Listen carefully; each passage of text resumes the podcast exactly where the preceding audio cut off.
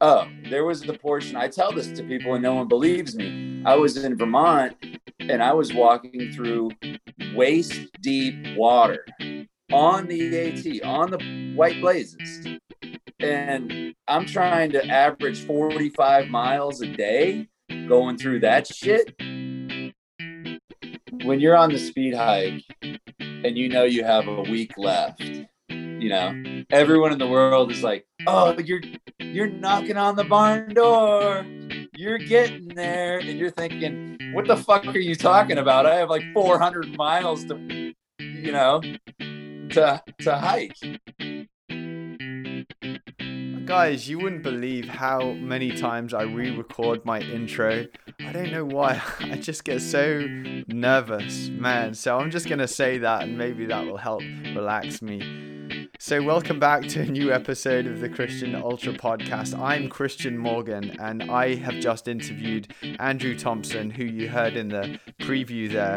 Andrew Thompson is currently the sixth fastest ever person to finish the Appalachian Trail. He did that southbound after two failed northbound attempts. Uh, for six years, he was number one in the world, held the record from two oh five to two eleven until J P D Jen Pharr Davis actually broke the record.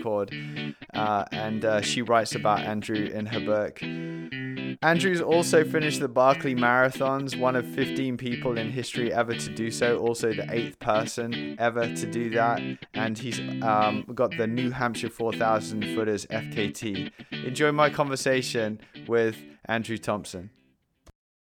What is your history with hiking like pre first record attempt on the eighteen ninety-eight? Not much. Um, I, I, my freshman year in college, I was, um, I went to school in, in, um, Florida and I ran a road marathon there. Yeah. That was my first thing I ever did. I just went out and ran a marathon. Was it part of an event or did you just decide to do the Yeah, distance? It was the Blue Angels Marathon. Okay. Yeah. Yeah.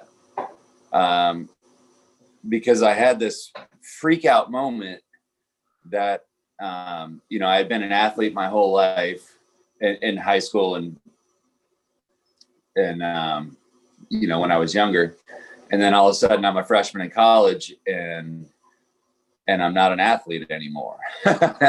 So I, I, I wanted to jump into something. Yeah. And so I jumped into running. I just kind of picked something and went yeah. with it. And, and, uh, and and, so um, naturally. Now and again, I might just jump in uh, with some questions to add to the um, painting the picture of your history. So what was your sport um, pre um, when, but you know, before you got into running? You say you were an athlete? Yeah. Uh, soccer, basketball, baseball, classic okay. American boy. Okay. Yeah. Yeah. Yeah. And so uh, naturally, if you're a runner, then the first thing you want to do is run a marathon. So I did that. And then I uh, switched schools for my sophomore year and I went to Liberty University in Virginia for my sophomore year. Yeah. And I just happened to meet a guy named David Horton. Mister Horton. Yeah. Yeah. And he was, he was the race director for a local fifty mile trail run. And you need to remember that this is this is years ago. I mean, if you wanted to sign up for a race, you literally filled out a piece of paper and and put, you know, your twenty-five dollars check in the mail and, and, and mailed it in. There was no wait list. There was no internet. There was no, you know, active dot com or whatever it is. I mean, this is it, it basically an old white man's sport. This is this is before all the, you know, the, the college uh, cross country superstars attacked it. And, you know, this was old white guys yeah. and I was by far the youngest. So uh, this was, so I ran my marathon in April and this was the following October and I ran his fifty miler and finished it. Wow. And then he, and then he said, boy, you gotta, you gotta start training with me. That's a great uh, impression. uh, and I did. And so I ran with Horty for years and years and ran all his races and was uh, right there while, while he turned basically Lynchburg, Virginia into uh, the Eastern Mecca of, of ultra running. Wow. And I think it's still that today. Yeah. And those races, you say you ran all of his races. Could you like name those out loud? Sure. Uh, Mountain Massacre's fifty miler, um, Holiday Lake fifty K, Promised Land fifty K, Hellgate one hundred K. Um, what else does he have? I think he has a half marathon on Terrapin Mountain. But just... Yeah. Okay. As right the, the way up to one hundred K. Pardon me? Right, sorry. Yeah. Right the way up to one hundred K, the full range there. Yeah. The one hundred K and uh, and also Grindstone one hundred miler. Mm. Oh, oh, okay. Yeah. Didn't know that. Yeah. Yeah. Yeah. So and- he he planted that seed and and now other other people have stepped in to be the de facto race directors, and it's still going today. I mean, it's a it's a pretty remarkable story. Yeah, D- David actually was one of the last guests on the show with, along with Scott Grierson, um, Warren Doyle, and um, uh, Wolf, Lone Wolf. Lone Wolf, yeah. Yeah. So, so those. I know Wolf. I know Wolf very well. He's got a great beard, man. Yeah. Yeah. Yep. Um, So that's all pre ninety-eight then. And and in and ninety-one, Horton set the Appalachian Trail record himself. So you you were you were aware of what was going on in ninety-one then? I, I was I became aware of it in in ninety-five when I, when I met him. So I met him in Oh sorry, ninety, excuse me. Yeah. Yeah, ninety-five, ninety-six.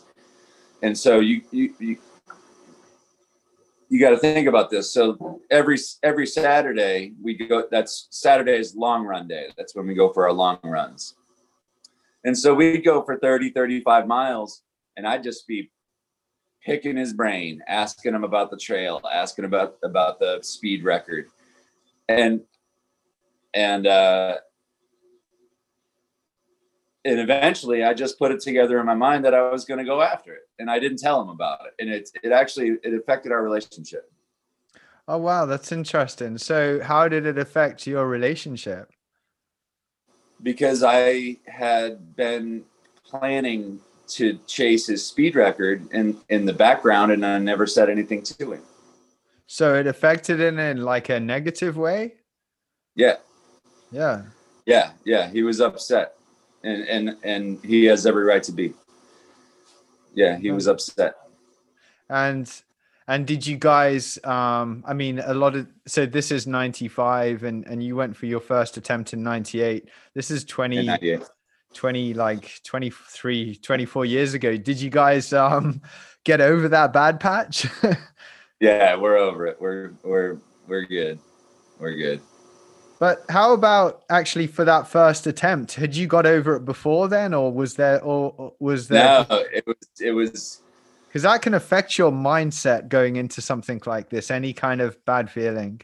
Yeah. No. Um, it was the day I was leaving to go down to to Georgia. So I'm in Lynchburg, Virginia. Just for the just, just just for the listeners here, um, your first attempt in ninety-eight was northbound. Second attempt in two thousand one was northbound, and finally, you reversed it and did a southbound in two oh five. Yeah, sorry, didn't want to butt in there, but want to just no. make people aware. Yeah, yeah. Correct. And I'm I'm packing up my my vehicle to go down to Georgia. So I mean, you can imagine what my living room looks like. I got camping, hiking gear, all kinds of provisions and all that. And, and David walks in my front door. Is this when and he, he found out? He's not happy. Is this What's when that? he found, is this when he found out or? He... This is when he found out. This is when he found out. Oh, wow. Right. Yeah. So typical college move, you know, So he was upset. Um, for a lot of reasons, and I can understand all of them. Um, but uh, yeah, we got over it. Yeah. Yeah. Um, can I actually ask you, uh, what were your reasons for, like, um, you said typical college move, but looking back as a mature man and adult, what do you think your reasons were at the time for not filling David in on your, at your attempt? I think I didn't want to hear him um, tell me that I couldn't do it or it was out of reach. Yeah, no, I understand that. So that's a, a tiny, probably little bit of, um, obviously you're not going to have the self-confidence at that point until you do it. So yeah, no, I get that. Well, ha, ha, was so was that also a supported? So all, I know your two oh five attempt was supported, but were the ninety-eight and two thousand one both supported as well? Yeah, all supported. And yeah, um, we didn't we didn't know any we didn't know any better back then. It, yeah. So it was a it was a game. So the game is, if, if you take all the pressure off of the hiker, the pressure of finding food, the pressure of, you know, keeping clean, keeping warm, all that stuff. And all you have to do is be a robot walker. How fast can you go? That's the game. I got the name written down here. Jonathan Basham was your support, along with a, um, a truck, a Toyota Tacoma. Was it T- Tacoma? Yeah. Yeah. In two thousand five, who was your support in ninety-eight? John Boy. So, uh, Jonathan Basham, we call him John Boy or J B. John Boy, okay, uh, yeah. He's my, yeah, he's my best friend in the world still to this day. Cool. And yeah, he was my man on on all three hikes. Oh, wow. Um, and when you say, uh, so so did you hike the whole time then, the, um, on all three attempts, or did you actually do any uh, running as well? So I would... I would start off in the morning and do a lot of walking just to, just to warm up. Yeah. And then by around, you know, late morning, noon, I'd try to be running anything that was, that was runnable. Yeah. And really, really my goal. So when you start off a day on a supported speed hike, you know, you, you have a fixed goal. So you're going to be doing forty-eight miles or fifty-two miles or fifty-seven miles. You know, you, you know what your mileage for the day is going to be. Yeah. And so my only goal was to finish before dark or finish just after dark. Okay. So, so that's how, I, that's yeah. how I would pace myself. It wasn't a distance goal. It was a based on daylight goal. It was, a, it was a daylight goal. And so you get really good at breaking down your day with your mileage, and you and you know how fast you need to be moving in order to be finished by dark. Because once it's dark, you know, you're tired, your your your pace goes way down. You you think you're moving well, but you're not. And I just I like to be finished before dark, or may, or maybe an hour after dark. Mm, yeah. So whatever I had to do to do that. Some days I was booking it. Some days I was, you know, just hiking. Yeah. But uh, yeah, you get to be really good at it real quick. let, let me get an overview of um, ninety-eight and two thousand one. How, what happened in ninety-eight? Did you complete the trail? If not, how far did you get? ninety-eight was a real... It was a real crusher because I was actually on pace uh, to set the record. And um, it started raining. So I was going northbound. It started raining when I was in Connecticut. And I mean, raining all day and all night for days and days and days and days. And so this was the, the summer storms of La Nina, if you remember back. And the rain was so um, intense that it was wash. It not only was it washing out trail bridges, it was washing out road bridges. So, so my crew was having a tough time even getting around to, to crew me. And then you can imagine what the trail looked like. I mean, there was a portion. Oh, there was a portion. I tell this to people and no one believes me. I was in Vermont and I was walking through waist deep water on the AT, on the White Blazes. Jeez. And I'm trying to average forty-five miles a day going through that shit. And I had a lead. I had a, like a day lead. And over the course of like two or three days, my lead w- was gone. And now I was a day behind. And that's like a soul sucking crush to, to, to be that far ahead. And then you don't make any mistakes. And now you're behind. Hmm. I so mean, that, yeah, just on it, just one of the, the, the, that's where luck comes in, doesn't it? If that weather front comes in, you have no control over that weather front. Yeah. Uh, it, it, was, it, was, it was crazy. And so Wolf was there. Uh, Maniac was there. Yeah. You know who Maniac is? Yeah. Scott Grierson. Yeah. Yeah. They, they were both there. And we were on the top of Stratton Mountain, and Maniac came out with a bunch of lobsters, and he was in a great mood because he's always in a great mood. He's a great guy.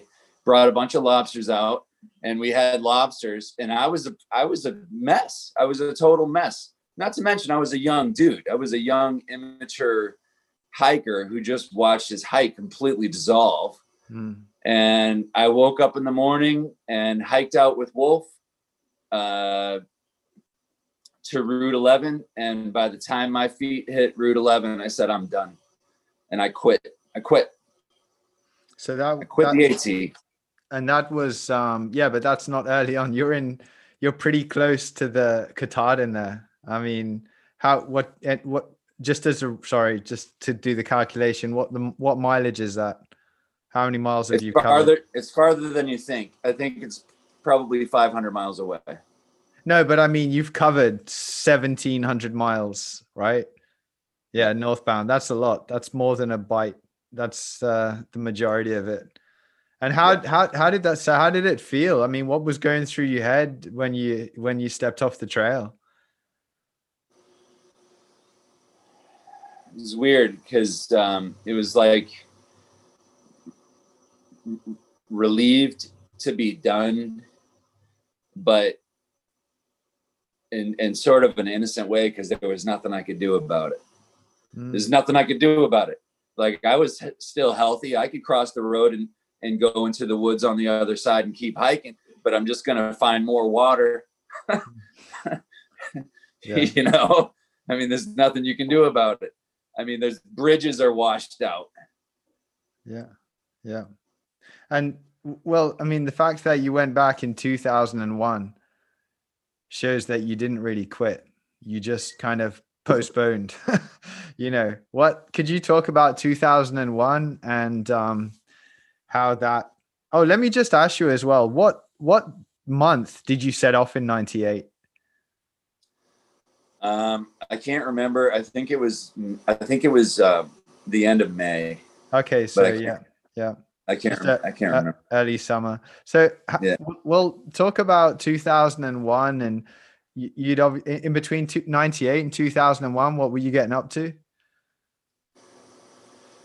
Um, what was I getting up to? Um, still in school, still running. At that point, I was pretty competitive. I was, I think I got, yeah, I had my first sponsorship. So I think I got my first sponsorship in ninety-seven, just before the AT, uh, with Patagonia.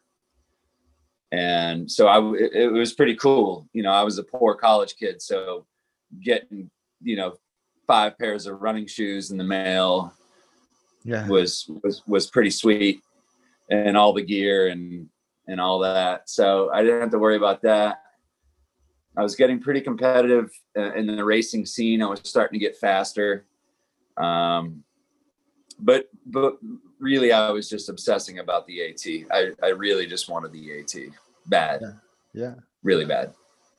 And well, yeah, I mean, that's, and then you got back on it in, in two thousand one and you had the same support. You had all the experience, the lessons learned. Talk about it. Yeah. What happened?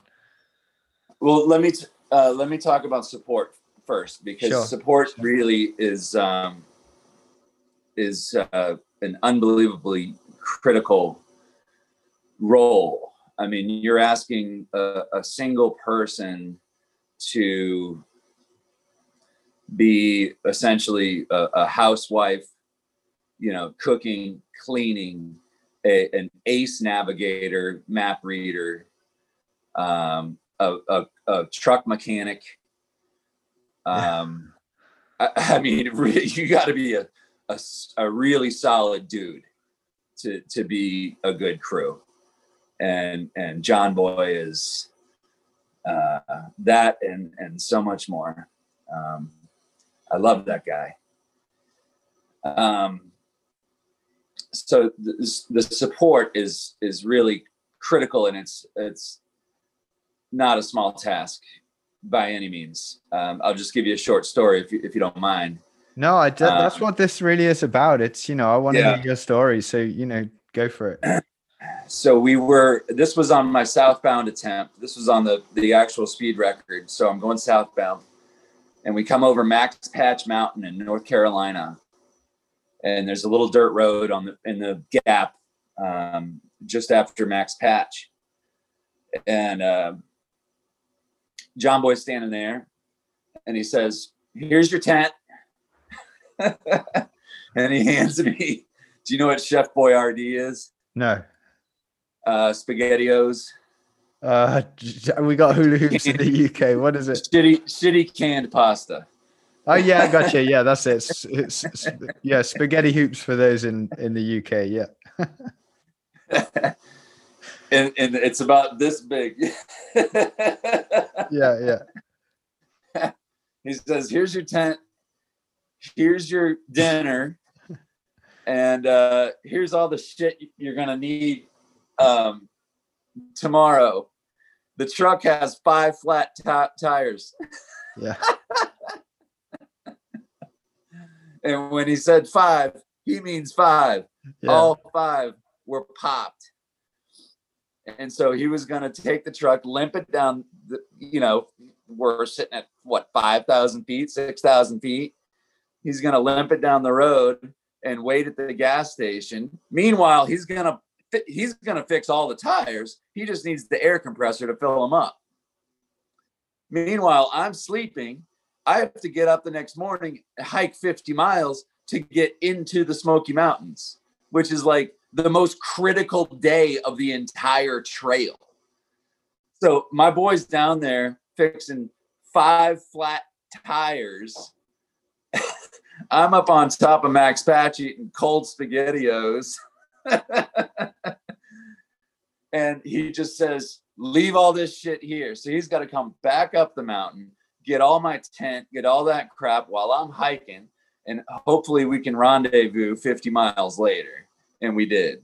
So John Basham, we can talk to him. He uh, or Johnny Boy, I've got him up uh, as actually having set the Colorado Trail fastest known time, um, and east the long- and west, and also yeah. the Long Trail.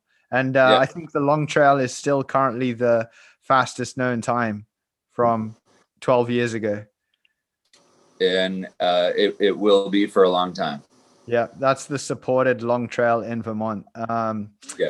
So he's he's a pretty, pretty epic athlete himself, as well as support. Absolutely. Oh, yeah, yeah without yeah. a doubt. Yeah, I'd, I'd like to speak to um, John. Um At a, in a future time, I'll see if I can connect with them. So, okay, so you've got the support of really the best support you could want and more. You know, um, you're going in, you, you're coming away from a failure where you feel you actually had to quit in two thousand ninety-eight, and then two, th- you know, you've got your sponsor Patagonia. You go into two thousand one with fresh, um, you know, uh, motivation. How how did it work out? uh, it, it, it worked out great until I hiked back home to New Hampshire. And um, I come out of the woods. I'm getting ready to climb Mount Washington. Yeah. Uh, and the boys have been, keep in mind, this is pre-smartphone. This is pre-social media. None of that shit. If you want to hear the, the weather, you turn on the car radio, mm. which they did. And they said, uh, predicted eighty mile an hour gust on the summit. And God, I forget how cold it was. Wow. Yeah. It was, I think it was down in the teens. And that's Fahrenheit. And this is, yeah. Okay. And this is July second. Yeah. I mean, it should be the hottest day of the year. Yeah. It should be the hottest day of the year. And so we kind of cobbled together some shitty plan. And uh, John Boy and I end up hiking up onto the a low shoulder off the Presidentials and camping out. And then the next morning we make it to almost just, just off the summit of Mount Washington, which I really, I can't stress enough of the, the severity of the weather on Mount Washington is absolutely mind blowing. I mean, it's, it's beyond comprehension. Mm-hmm. And so we're up there on July second and there's, do you know what rime ice is? Uh, you probably no. see it in England. It's when the it's when the, the wind comes in. So if I have a signpost like this and the wind comes in, it forms ice coming off the back side. Sideways. Yeah, yeah. So that's rime ice. So okay. it's fog, it's like fog ice, but you need incredibly high winds to to create it. And I mean, we're up there and there's ice all over the place and and you cannot get up. I have to get over the absolute summit of Mount Washington in order to stay on the trail. I can't just skirt nah, the, nah. the peak. You know what I mean? And, I got to go over the top. And for those and, listening, Mount Washington is a boulder field. You know, it's yeah. not a trail. It's just a boulder field. Yeah. Yeah. And so I'm just sitting there and I'm, I'm in a hut. I'm in the um, Lake of the Cloud hut and just staring at the top of Mount Washington and I can't get up and over it. And I'm just watching my record just go away well, again. I was there for a full day. I slept, I slept there that night. And, um, you know, I'm not, I don't have winter gear. I just my summer gear. Like I was not prepared for, you know, for full winter gear. It'd be like today. I mean, we just got a foot of snow dropped on the ground. It'd be like me going over Mount Washington right now. Mm. I didn't have that kind of gear on me. And and just for the record here, the the the the record the record that you were going for was Pete Palmer's, which was set in ninety-one ninety-nine. Sorry. True. Yeah. So th- so this is a stout record. That's kind of you're you're attempting this in. Um, two thousand one. This is a this is a twelve year old, sorry, ninety. This is a stout record. forty-eight days, twenty hours, and eleven minutes. Right. So and and to to be clear, the the first record I was chasing was fifty-two and a half days. The second record I was chasing was forty-eight and a half days. So the so first, big, yeah, of course, you were chasing Horton's first. Yeah. And then yeah, you big big difference. Yeah, and then yeah. So did, did you just, is that, was that the end of uh, two thousand one's attempt? Uh, that just, that was the end. That was the end. So we waited it out a day. Uh, John Boy and I uh, waited it out a day. And then we walked over the top of Mount Washington and uh, in the, in the dark and in, in calm, serene weather. And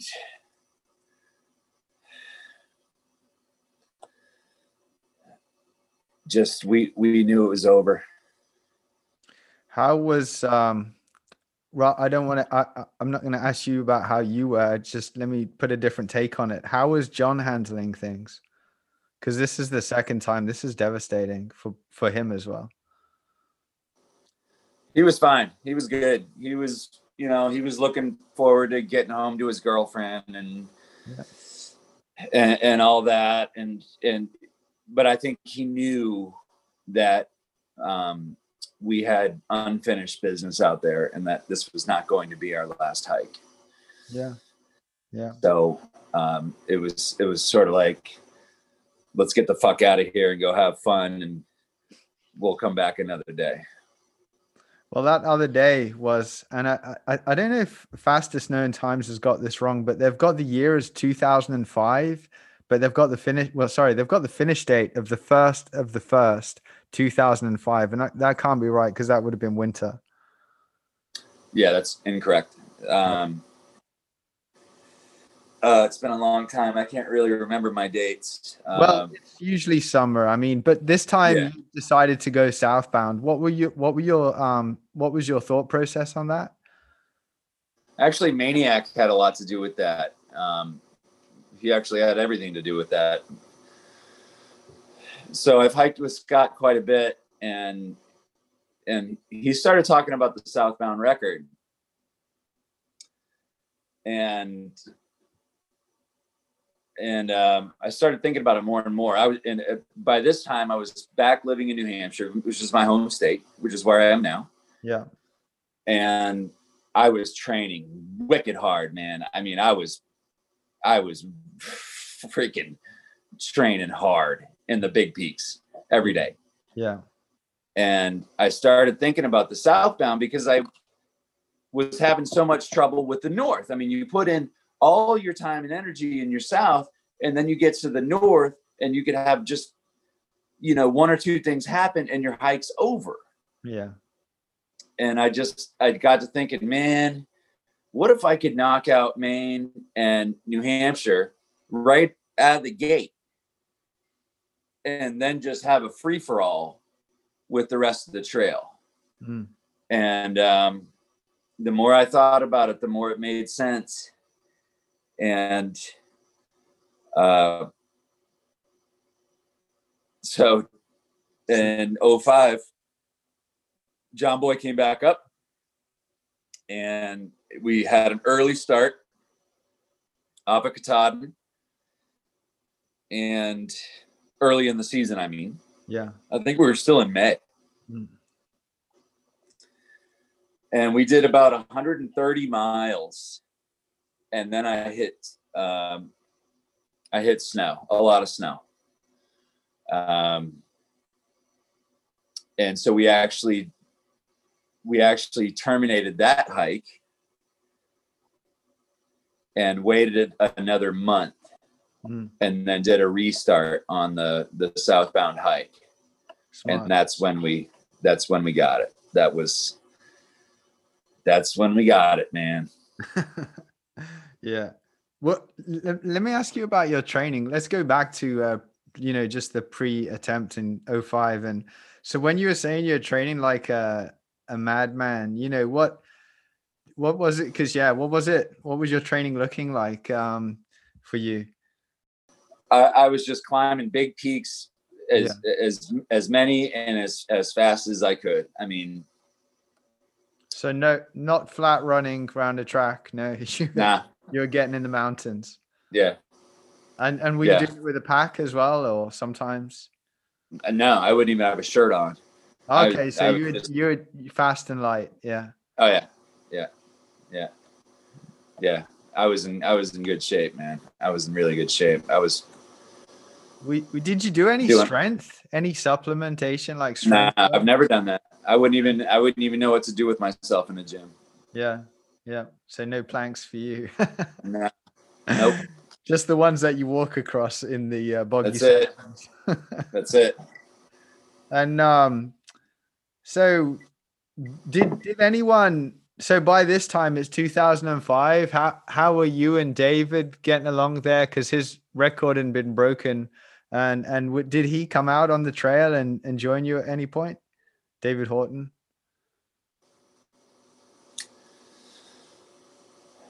Yeah, he came out on my oh five hike.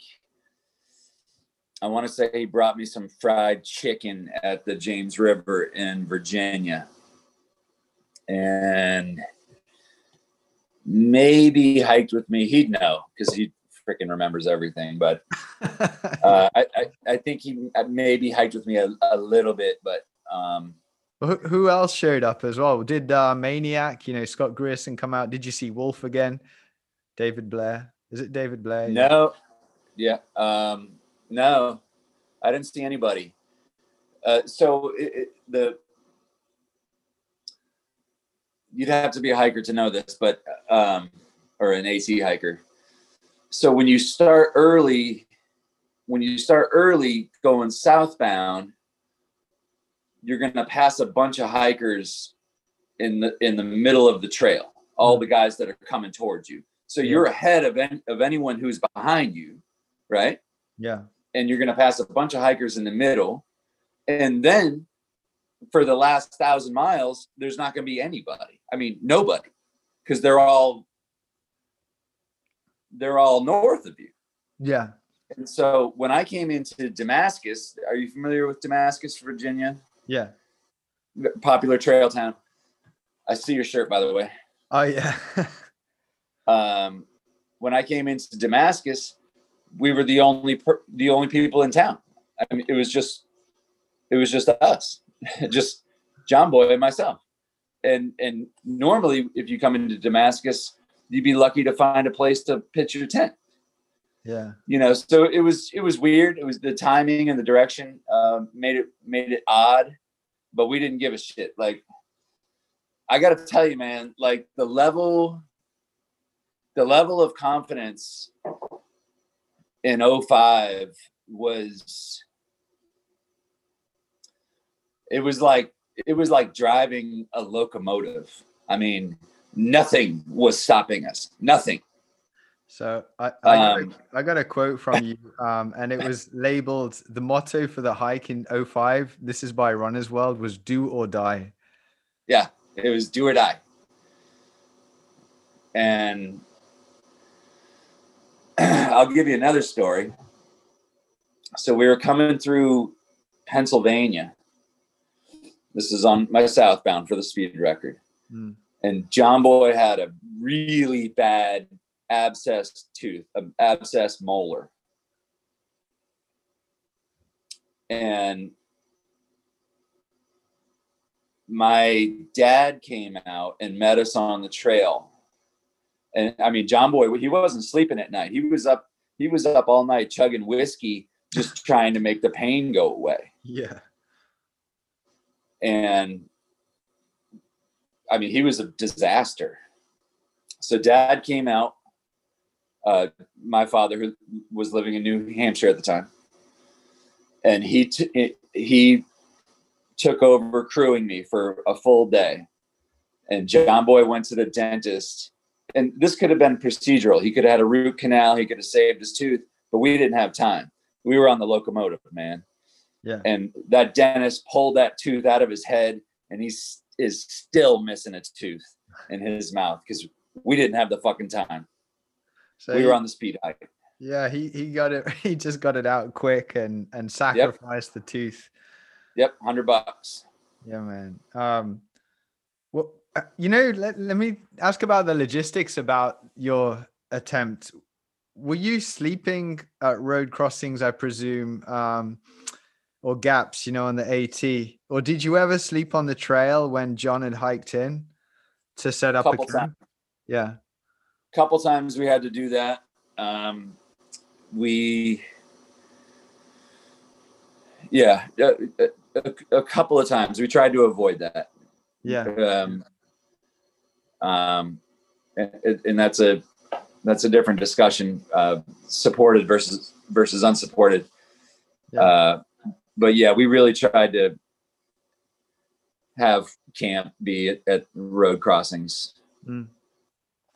Um, and it was, Uh, I, I'd roll in, like I said, I'd try to get, get it right at dark, right, right when it got dark, gallon of water over the head. Um, and then have an hour to myself where I could sit there and eat food and feel like a normal person. We listened to Red Sox games on the radio. Yeah. Um, and I could just be normal for, for an hour. And yeah. then I, and then I'd, I slept pretty good. I slept probably four or five hours a night. I mean, that's, I don't know if that's good. I mean, I mean it's yeah. good, but you know, it's just in, in terms of normality, it's extreme, isn't it? Um, what was your, so I guess, what was your start time? Were you um, disciplined with the start time each day, or did that vary? No, it was pretty good. I, I, I'd get on the trail about an, an hour before daylight. So I do an hour of dark in the morning and usually an hour of dark at, at night. Okay. Yeah. I, I, I was pretty good. That, that, that last hike, by that point, I was a pretty, pretty mature hiker. Mm-hmm. I'd done a lot of miles and, um, and, um, fixed all the, all the small, the small things, um, hmm. the small problems that, that we had earlier. Speak meaning, about uh, John the, yeah, yeah, go on. Speak about some of those problems, like the difference between. No, maybe- it's, and I, I need to, um, yeah, sorry. When, when you're younger and you're going through, um, that level of, of, endurance, it's it's almost it's like trauma, you know. And one of the things that John Boy and I struggled with was um was like anger and like temper, you know, throwing like temper tantrums and and getting mad at each other and breaking shit and mm. and um can I just get your age for the ninety-eight, um just to give it an idea? I think I was twenty-one. Oh, so you're a ki- you're a kid, like young, really yeah, young. Yeah, yeah. So I'll give you a story. Um, sorry to sidetrack here. We came to a road crossing in um, in Pennsylvania, and I thought that this road crossing was going to be the end of my day. And I was hiking with with Travis Wildeboer, who you need to meet, and you need to really, really talk to, to Travis. He's my other All best right. you, friend. You can connect me with him. Yeah. Yeah, for sure. And uh, so I thought I was done for the day. And, w- and when you've hiked fifty miles and you think you're done, I mean, you're, you flip the switch, you're done. And, and Trav says, no, um, this isn't the road. Uh, we need to hike another zero point eight miles. And I had a, I had a full water bottle in my hand, and I was so pissed off. I took the water bottle and I chucked it at a at an AT trail sign, and I broke the sign in half. Oh, geez. It's, you got to get your anger out some way though. Hey, exactly. So it, just stuff like that, that on, on my last hike, we were we were done with that, and we didn't have any of those kind of flare-ups, and we were we were solid, man. We were we were we were really solid, and there yeah. was nothing that was keeping us away from that speed record. Nothing. So you so you really turned from amateurs to kind of professionals, you know, yeah, in the yeah. process. And it was a process. Yeah. Yeah. Process and, and, of, and, yeah. This is a this is another great point, is that in the end, if I if I hadn't had those two failures on the AT, then I never would have I never would have set the speed record to to where it is, or to where it was, to mm. forty-seven and a half days. Mm. So if if I, if I would have just successfully chased David's record and broke fifty-two days, that would have been it for me. Yeah.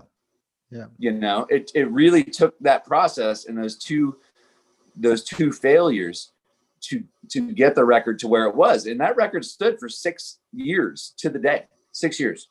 Yep. And and the person who um, broke it was uh, Jen Pharr Davis. Yes. You're not on Katahdin. You're the other end. You're at Springer Mountain. No, was it Springer Mountain? Yeah. Yeah. So I, I got another good story for you. And Jen, Jenna liked this story. So, I mean, we, when you're, when you're on the speed hike and you know you have a week left, you know, everyone in the world is like, oh, you're, you're knocking on the barn door. You're getting there. And you're thinking, what the fuck are you talking about? I have like four hundred miles to, you know, yeah, to, to hike. And it's just excruciating. I mean, down to three days, down to two days, down to your last day. I mean, it's just, it's, it, it's painful. It's jail. And so we finally, we come into, uh, we're, we're on our last day. It's just John Boy and myself. And Georgia uh, is is littered with what's called dry counties. Do you know what a dry county is? Um, where they're not selling alcohol. No, I didn't. Yeah, yeah, they're not yeah. selling alcohol. Yeah, it's, yeah. So a whole county where you can't find beer. Yeah, and that's the only thing we want is beer. Yeah, and so he leaves me. I pretty much hike the whole day by myself. It was a big day. It was, I think my last day was like fifty-seven miles. And he's off trying to find beer to avoid a dry county and then get a, around to Springer Mountain to meet me at the, at the end. Yeah. Cause it's, it's just a tricky layout. So I finally come to the, the last road crossing, which is zero point eight miles from the summit of Springer. It's up in the gap, way up high. Yeah. So I cross the road. John Boy's there, of course. Then we go up to the top. It's nighttime. It's dark. We take some shitty summit photos. We finish. We log our time. Hike's done. We turn around, come back to the truck. And there's just this big gravel parking lot. And nobody there. Yeah. And we're just total crazy men. We just start dragging wood out of the out of the forest. We make a huge bonfire right in the middle of the parking lot. Yeah, man. Yeah. So he's cooking dinner and I'm making the fire. And I get down to the fire and I take a big breath. I'm trying to stoke the fire, right? And I'm gonna blow on the fire. I take a big deep breath. And about three seconds later, I think I'm having a heart attack and I'm going to die because I inhaled like some of the smoke. Yeah. Yeah. Wow. So here's my, here's my big day where I think, you know, we're going to party all night long. Yeah.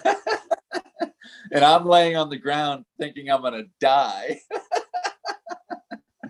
Hey, I tell you what, the, the, the, um, the silver lining is you couldn't have a massive fire on Katahdin, you know? Exactly.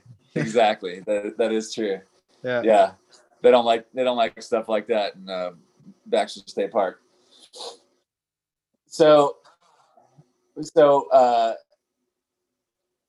I, I, I really seriously think I'm going to die. I mean, I, I think my heart is getting ready to stop. Uh, John Boy comes and I'm just laying out in the middle of the gravel and he gives me a pillow or whatever. And I lay there. I eventually fall asleep. I wake up at like two in the morning and, uh, John Boy's sleeping in the, in the truck. And he, he told me, he was like, I was trying to figure out how to get you off the ground and into the truck and it, to the hospital. Yeah. So I tell this story years later. I tell it to uh, to Jen Pharr Davis. And she says, do you know what happened? And I said, no. She said, you inhaled the um, smoke of a burning rhododendron bush, which is highly, highly poisonous. Whoa. Yeah. So you actually nearly did die. Yeah. Oh man. Yeah. It was, it was like, it was, it was, I guess, I guess the point of the story is you, you, you take what is supposed to be the best moment of your life and you turn it into the absolute worst moment of your life. That's how you end the AT speed hike. Right. That's the joke. That's pretty, you know, like, um, so you've, you've worked, you worked towards this for like, you know, you be, you were amateurs and you became professionals, you know, do or die. I'm going to get, we are going to get this record. Uh, how did that, oh, yeah.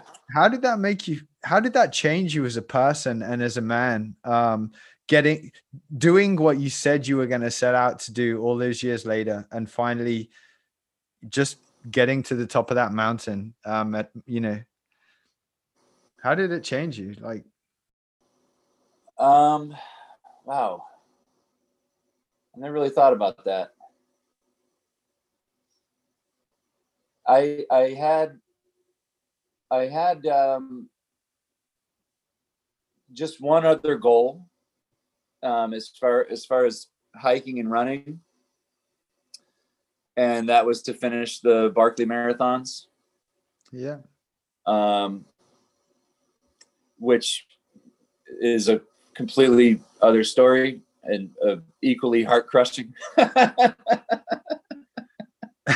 go, I go about things in sort of a weird way. Uh, I just, I, I just kept competing and, um, well, I'll tell you what I did do.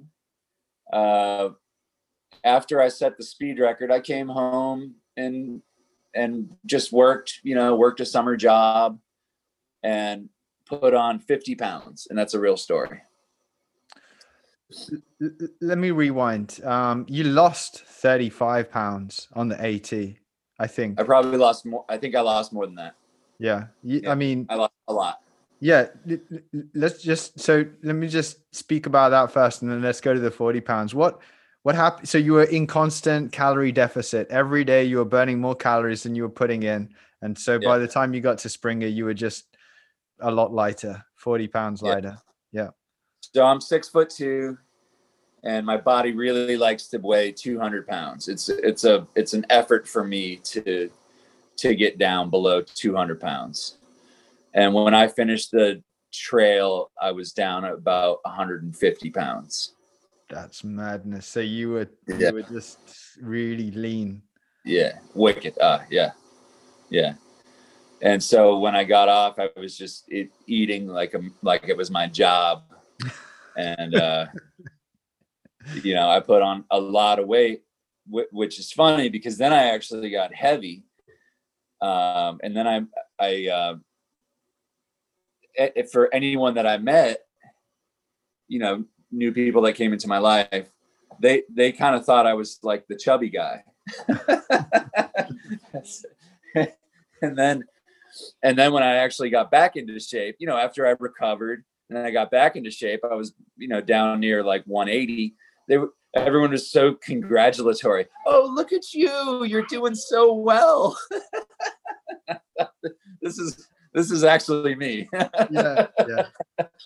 So how long was that process uh, after, you know, doing on Springer to putting the weight on to taking it back off? Was that a, a year or six months or what? Yeah. Yeah. yeah probably a year. Yeah. Probably a year. And um, do you go by Christian? Yeah, Christian's good. Yeah. Okay. I I am, knock on wood, I am so lucky for for all the miles that that I've put on, which is way too many for a human.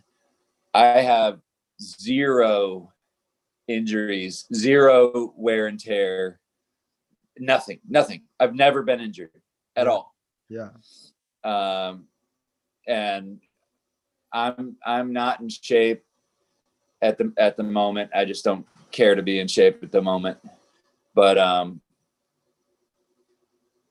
like, uh, last November, um, I went down to John Boy's house in Virginia, and we ran al- almost fifty miles and just off the couch, you know, yeah, completely untrained. So I'm super fortunate to have like a, a pretty, a pretty rugged frame. Do you want to go down the Barkley rabbit trail? Yeah. Yeah, I do. Uh, I do. Go for it. If you've got the time. Yeah. I've got, the I time. have the time. Yeah. Um, one hundred mile foot race in Tennessee in a bizarre location where the mountains are extremely steep, extremely steep, as, as steep as mountains can, can be. And it's a sort of an orienteering race. So map and compass. Um, there, there's, there's two types of races. You're familiar with fell running, right? Yeah. Yeah. So a fell, a fell race is, as I understand it, is an, what's called an open course race. Yeah. So you get to the top of this fell, you get to the top of this fell, you get to the top of this fell, and then you come back down to the start finish line. Am I right with that? Yeah, that's okay. That's correct. Yeah.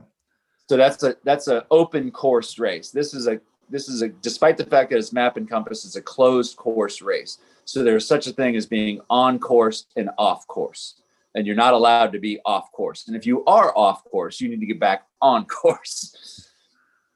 So it's a twenty mile loop, extremely challenging. Um, I can't remember the vertical. You'll have to talk to some of the other finishers, but there's books, literally books that are placed out along the course. And what the books are, are they are unmanned, I guess you would call them aid stations. So it's, when you get to the book, you, you tear a page out. So when you finish the loop, you have ten pages in your hand, therefore proving that you did the entire loop. Does that make sense? Yeah. So it's almost one book every two miles. No. On, yeah. Yeah. One book, ten, one book at every twenty mile loop, something like that. Yeah. Yeah. So and, and the books determine how you're going to hike. So if I put one book at the summit of this mountain and then the next book at the bottom, mm. that therefore makes me cl- climb the entire mountain or descend the entire mountain. Yeah. So that's the, that's the point of the books. And there's no aid. There's no one on course. Uh, there's thirty, thirty-five starters are allowed. And over the course of thirty-five years, there's been fifteen finishers. And it took me, it took me three legit tries to, to get it. Yeah. And, um, I think it was in oh five. I think it was right before I did the southbound. It was oh, in oh five. Oh, it was before you finished Barkley, just before the eighteenth? Just before. It was just before I made it to ninety miles, no, ninety-one miles. Yeah. And and completely lost my mind. Like I was on the last loop. So you do five loops. Five loops is the finish. I was on loop five. I was halfway through loop five and my brain just disintegrated. And, um, yeah, that was not cool. So, and, and then I completely lost hope in the Barkley. I went years and years. I went for several years and, and thought that it was just beyond my reach, that I, that I couldn't do it. And, um, then I came back in oh eight or oh nine. I can't remember. two thousand nine, I think. fifty-seven, yeah. thirty-seven, nineteen, fifty-seven, thirty-seven. Yeah. Yeah. yeah. Age of yeah. thirty-two. And, yeah. Yeah. And finished. And, uh, so, uh, Gary or Laz, who's the race director, he, uh, he either calls me A T, which is my initials, Andrew Thompson. Oh, okay. Or he, I didn't even figure that. yeah. Or he calls me, uh, number eight. and number eight is the eighth person to finish. Yeah. No, man, what what two uh, just a pretty cool things to have, you know, uh, to to have to your resume. What did you get any? I know people sometimes like Scott Grierson has the trail name of Maniac. He's from Maine and so on. Um, did you get a trail name uh, on any of your um, attempts on the AT or anything that stuff? Yeah, yeah, yeah. Uh, so I'm Trail Dog. So probably half my friends know me as Trail Dog. Yeah. So I get I get either AT or I get Trail Dog or I get Andrew. Yeah. Yeah. Yeah. That's pretty pretty cool, man. You you yeah. um so then you were what how did you feel when Jen Pharr Davis um cuz your record stood for I think it was uh seven sorry six years. Six um, years to the day. Yeah, six years to the day and then she she took um She took it down to forty-six days, eleven hours and twenty minutes. How did you feel when, did she tell you she was going for it? Were you, did you play any part in that? And how, how, what, what happened then? Were you involved in that? Yeah. Um, no, I knew exactly what she was up to. Uh, she's a very close friend of mine. Her husband's a very close friend of mine. Yeah. Um, yeah, I knew what she was up to. And It, it to, to start off, it, it was it was a really nice gesture for her because she was essentially mimicking my hike. So I was the first one to go southbound, mm. and she was also going to go southbound. And she started on the same exact day and the same exact time wow. as me. And so she's using that as as a ruler. You, you see what I mean? Yeah. She knows the time, she knows the day, and she knows she just has to beat me by, by a little bit, which is smart. I, I do the same thing. Mm.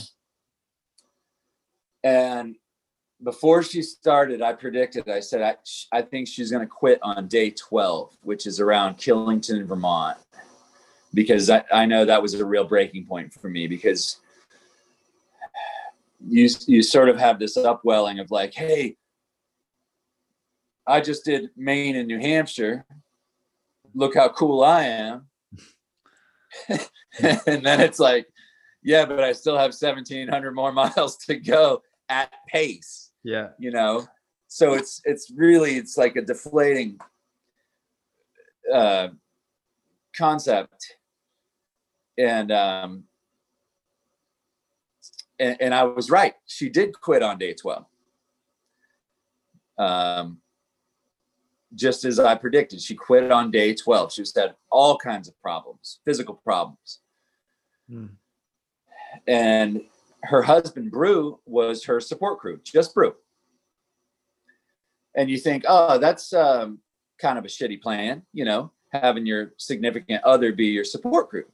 Yeah. Because, you know, there's a, now you're tying into emotions and sympathy and affection and all this shit that you don't need on the trail.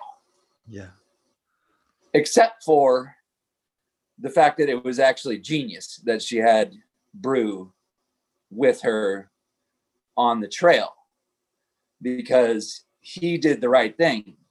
And when she quit on day twelve at Killington, Vermont, he came to her and he said, we didn't come out here to quit the AT. We came out here to set a speed record. So you're going to go to sleep. And when you wake up in the morning, we're going to have this conversation all over again. Yeah. And she woke up in the morning and she kept hiking and she kicked ass. Wow. So it worked out to have Brew. To, Brew was the right person for um, Jen on the trail. Brew was the person. Yeah, correct. So it seems um, having the the support obviously is um, well. I mean, it's it's you can't put a percentage of how much of it is that the hiker or the runner or the support, but they're both instrumental. You know, the the supporters. How how are you? Um, You said you and John Boy I still, did you support John on any of his things that he's done? Did you switch? Oh, yeah, very, yeah, very much so. Yeah. Yeah. I was, um, so, um, if you have a, if you have one support, um, individual, hmm. obviously they're in charge. The, the, the supporter is always in charge. Um, the hiker is the, is the, the mindless robot.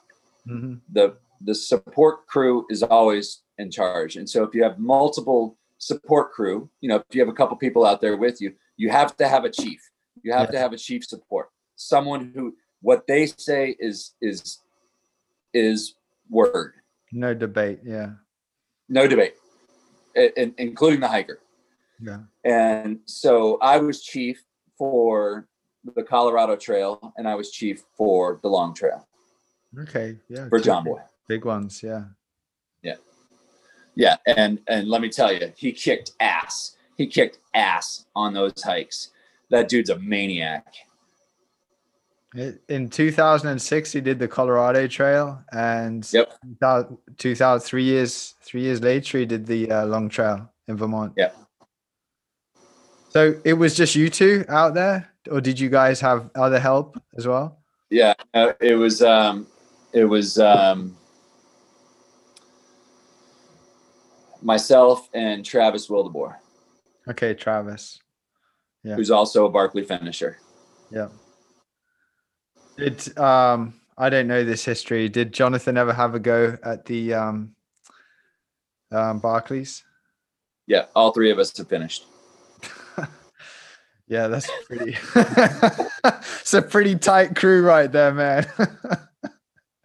Those are, those are the people you can trust when you're out in the woods. Oh, wow. Yeah. I, I didn't expect that. If you could give some advice to somebody on how to approach success or failure and your perception, actually, let me put it like this. What's your perception, or what's the difference to you on success and failure?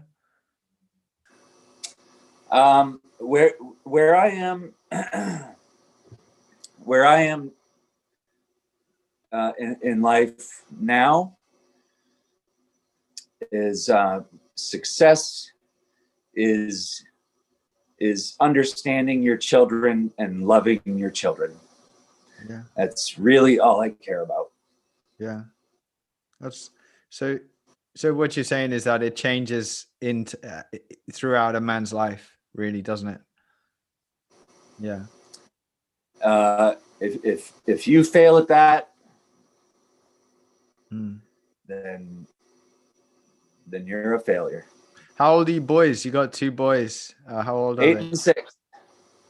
How how old? Sorry. Eight and six. Eight and six. Are they they they're young ones? Yeah. Yeah. Yep. Yeah. Yep. It's uh, it's uh, all I care about. It's pretty good, man. It's the, it's, there's no right or wrong answer there, really. You know, every, yeah. It's a bit of a philosophical kind of question.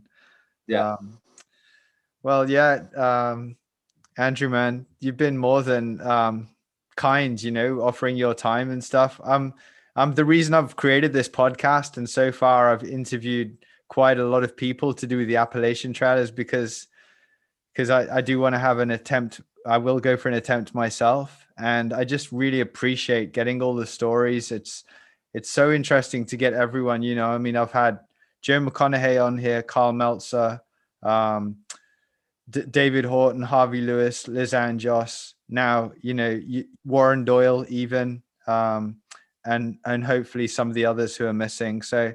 Yeah, I just I just want to thank you for kind of putting another jigsaw piece into that puzzle, um, which will create the the nice big picture and have everybody's story. For sure. Yeah. So um, uh, I'm sitting in my kitchen right now, and and uh, when you when you cross Trescott Road in New Hampshire, you'll be about ten feet away from where I'm sitting. Oh, in that case, you may have a knock on the door or the window. Just, that's a long way into it as well. That's a long way into it because I'll be going northbound. Um, there's no logic in that really, but yeah. So, um, um okay. Can I, can I keep going for a little bit? Yeah, yeah, yeah. So we got, we got, uh, curious this summer because of the whole COVID thing. Not that I want to drag that bullshit into the conversation. Yeah. And so, uh, we, we put some trail magic. You know what trail magic is? Yeah, it's it's it's pretty much food and drink for hikers out on the AT, given yeah, by so, angels, trail angels. Trail angels, correct. So we put some trail magic out uh, early summer, and we had so much fun doing that. There'd be days that we would put a six pack of beer out in in a single day, and it was such a cool experience having these hikers come through, because if you were a northbound hiker this year, I'm talking about specifically this year. Last uh, year, Valentine, twenty twenty Yeah, I'm sorry, yeah, yeah, this, yeah, this yeah. past this past hiking year. Yeah. Uh, the the most popular day to start a northbound is Valentine's Day. Yeah. So two fourteen And if you remember, the COVID hit on March twelfth Yeah. So if you're a hiker, you you're on, you're on the, the trail, trail for about a month, and then all of a sudden Smoky Mountain National Park closes, Shenandoah National Park closes, a lot of the national forests close. And so these people had to abandon the trail, yeah, go back home, restart life, and then come back several months later after everything reopened and continue their hike. So everyone had these crazy stories of of this past hiking year in, in the COVID, and the traffic was, it was amazing. I thought there'd be nobody out there on the trail, and there were tons of people on the trail. Yeah. It was, it was a blast. And like I said, the trail is close enough the children can go out barefoot and yeah. go down the road and, and get bring the cooler back to the house and you know and and, yeah. and resupply it. How how many was, years have you been living that in this location right on the trail? Two. Yeah. And and and did the did that influence you? Were you drawn to go close, or was that a random selection based on other factors? Um, like a coincidence. It was a little, it was a little bit, uh, coincidental. Okay. Yeah. Yeah. It's a pretty cool coincidence uh, though, to live ten feet from the eighty yeah. Yeah. That's nice. So you, you can be part of that, um, just the community as well. Cause there, it is a community, isn't it? The, the hikers, the angels, um, the hostel owners, Um, everyone, it's all one big, as um, uh, Scott Grierson has said, because he's been on the show as well. Sorry, I forgot to mention him. Um, he, he said it's like the river of life, except for it's flowing both directions, you know? Yeah. So you, yeah. you're, you're part of that river of life of the AT. Yeah, yeah, that sounds like something Scott would say. Have you, uh, just, just curious, have you got any stuff that, um, I don't know, man, any questions about people I've spoken to, or any questions yourself, or anything you wanted to touch on? I, I do. Let me go grab something real quick. Go for it, man. So you're showing us a book, Mountain Adventure, Exploring the Appalachian Trail. That looks dated as well. Is that the, is that the cheesiest book you've ever seen in your life? Yeah, but you're not going to say that's you on there, is it? No? No, no, no. No, no, no. no. I, of, of, all, of all the photo ops you have on the Appalachian Trail, you're going to get these two models to, to stand up on top of McAfee Knob or wherever they are. Yeah. Right? But if you go into the book. And when was this published? Was um, po- post-record? Oh, oh I, have, I have it written. Oh, yeah, yeah. Uh, nineteen eighty-eight Okay, so pre pre attempt, yeah. So does that guy look familiar? Oh, that's Scott Grierson. Oh, so that's the book. That yeah. is Maniac, isn't it? Yeah. Yeah. Yeah. So he told me about this. He said, um, so guys, for you guys who are listening, I'm looking at a big, nice color photo in a book of uh, Scott Grierson, A K A Maniac, who went head to head with David in ninety-one. And he spoke about a photo that was taken. And that was the photo. Yeah. That's pretty this cool. Page, this page tore out. Yeah. So that's that's Lone Wolf in the green shirt. Okay, he's yeah, he's he looks a bit bigger there. Yeah. Yeah, and that's Scott.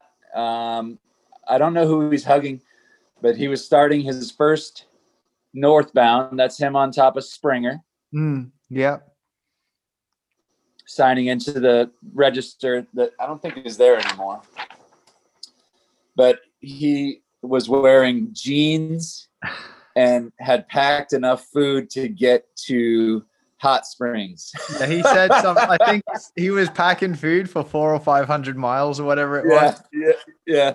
And yeah. he he soon learned that that's not the way to go for it. You know, he yeah. he had some hardships along the way, didn't he? I mean, he adapted, and um, because I think yeah, it was just his crew left him early on, and then and then um, you're right.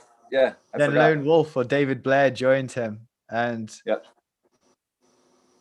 And and and Liz Anjos, have you? Do you know who Liz Anjos is? Um, she came by the house obviously this summer, um, and Warren came came by the house. I was at work that day, so I didn't get to meet her, but I, I know I know what she was up to. No, it's just my point that she was going after the overall record and she fell off it. So then she was going after Jen's record and she fell off it.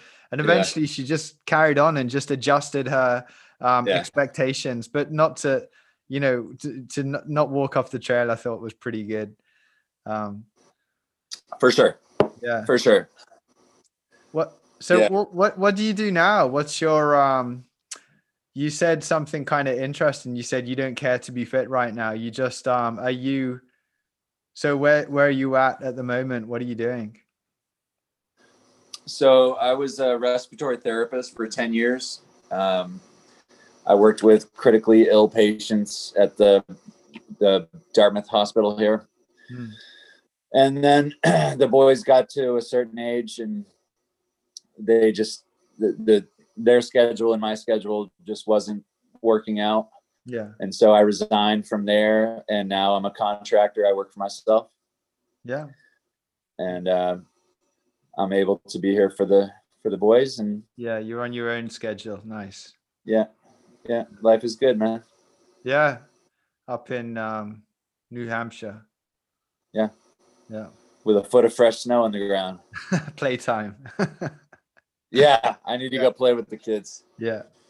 All right. Well, uh, I'll I'll cut it. I'll um stop it there. What I'll do is I'll uh, thanks again, man. I'll I'll, I'll edit it. No, there's not going to be much editing really. I'll just put it out there. It's pretty raw.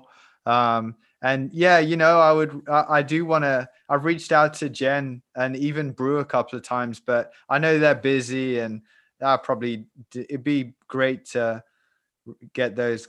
Reach out to those guys or something anyway, but no, just nice, man. Thanks. I got this picture of the top eight people on the trail on my website and you're there, just, you know, top, uh, like one, two, three, four, five, sixth fastest person ever on the eight.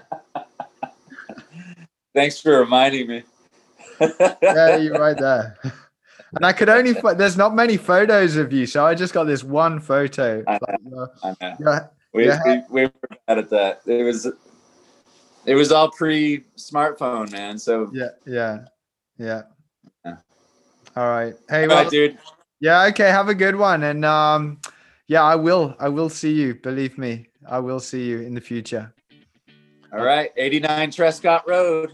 Gotcha. All right. Take yeah. it easy. Have a good day. Yeah. There you go, guys. That's it. That's the end of my conversation with Andrew. I'd just like to um, let you guys know some more information. We mentioned other people who uh, I actually have interviewed on previous podcasts. So like Warren Doyle, Liz Anjos, Scott Grierson, David Horton. All of these people are on my podcast, and all you got to do is go and have a look. David Horton's third, episode three. Uh, Warren Doyle and Liz Anjos are two-parters, so they're pretty big. And you learn quite a lot about the the, the trials and tribulations that these guys have been through. Um, until the next time, uh, enjoy your time outside, and uh, I'll see you soon.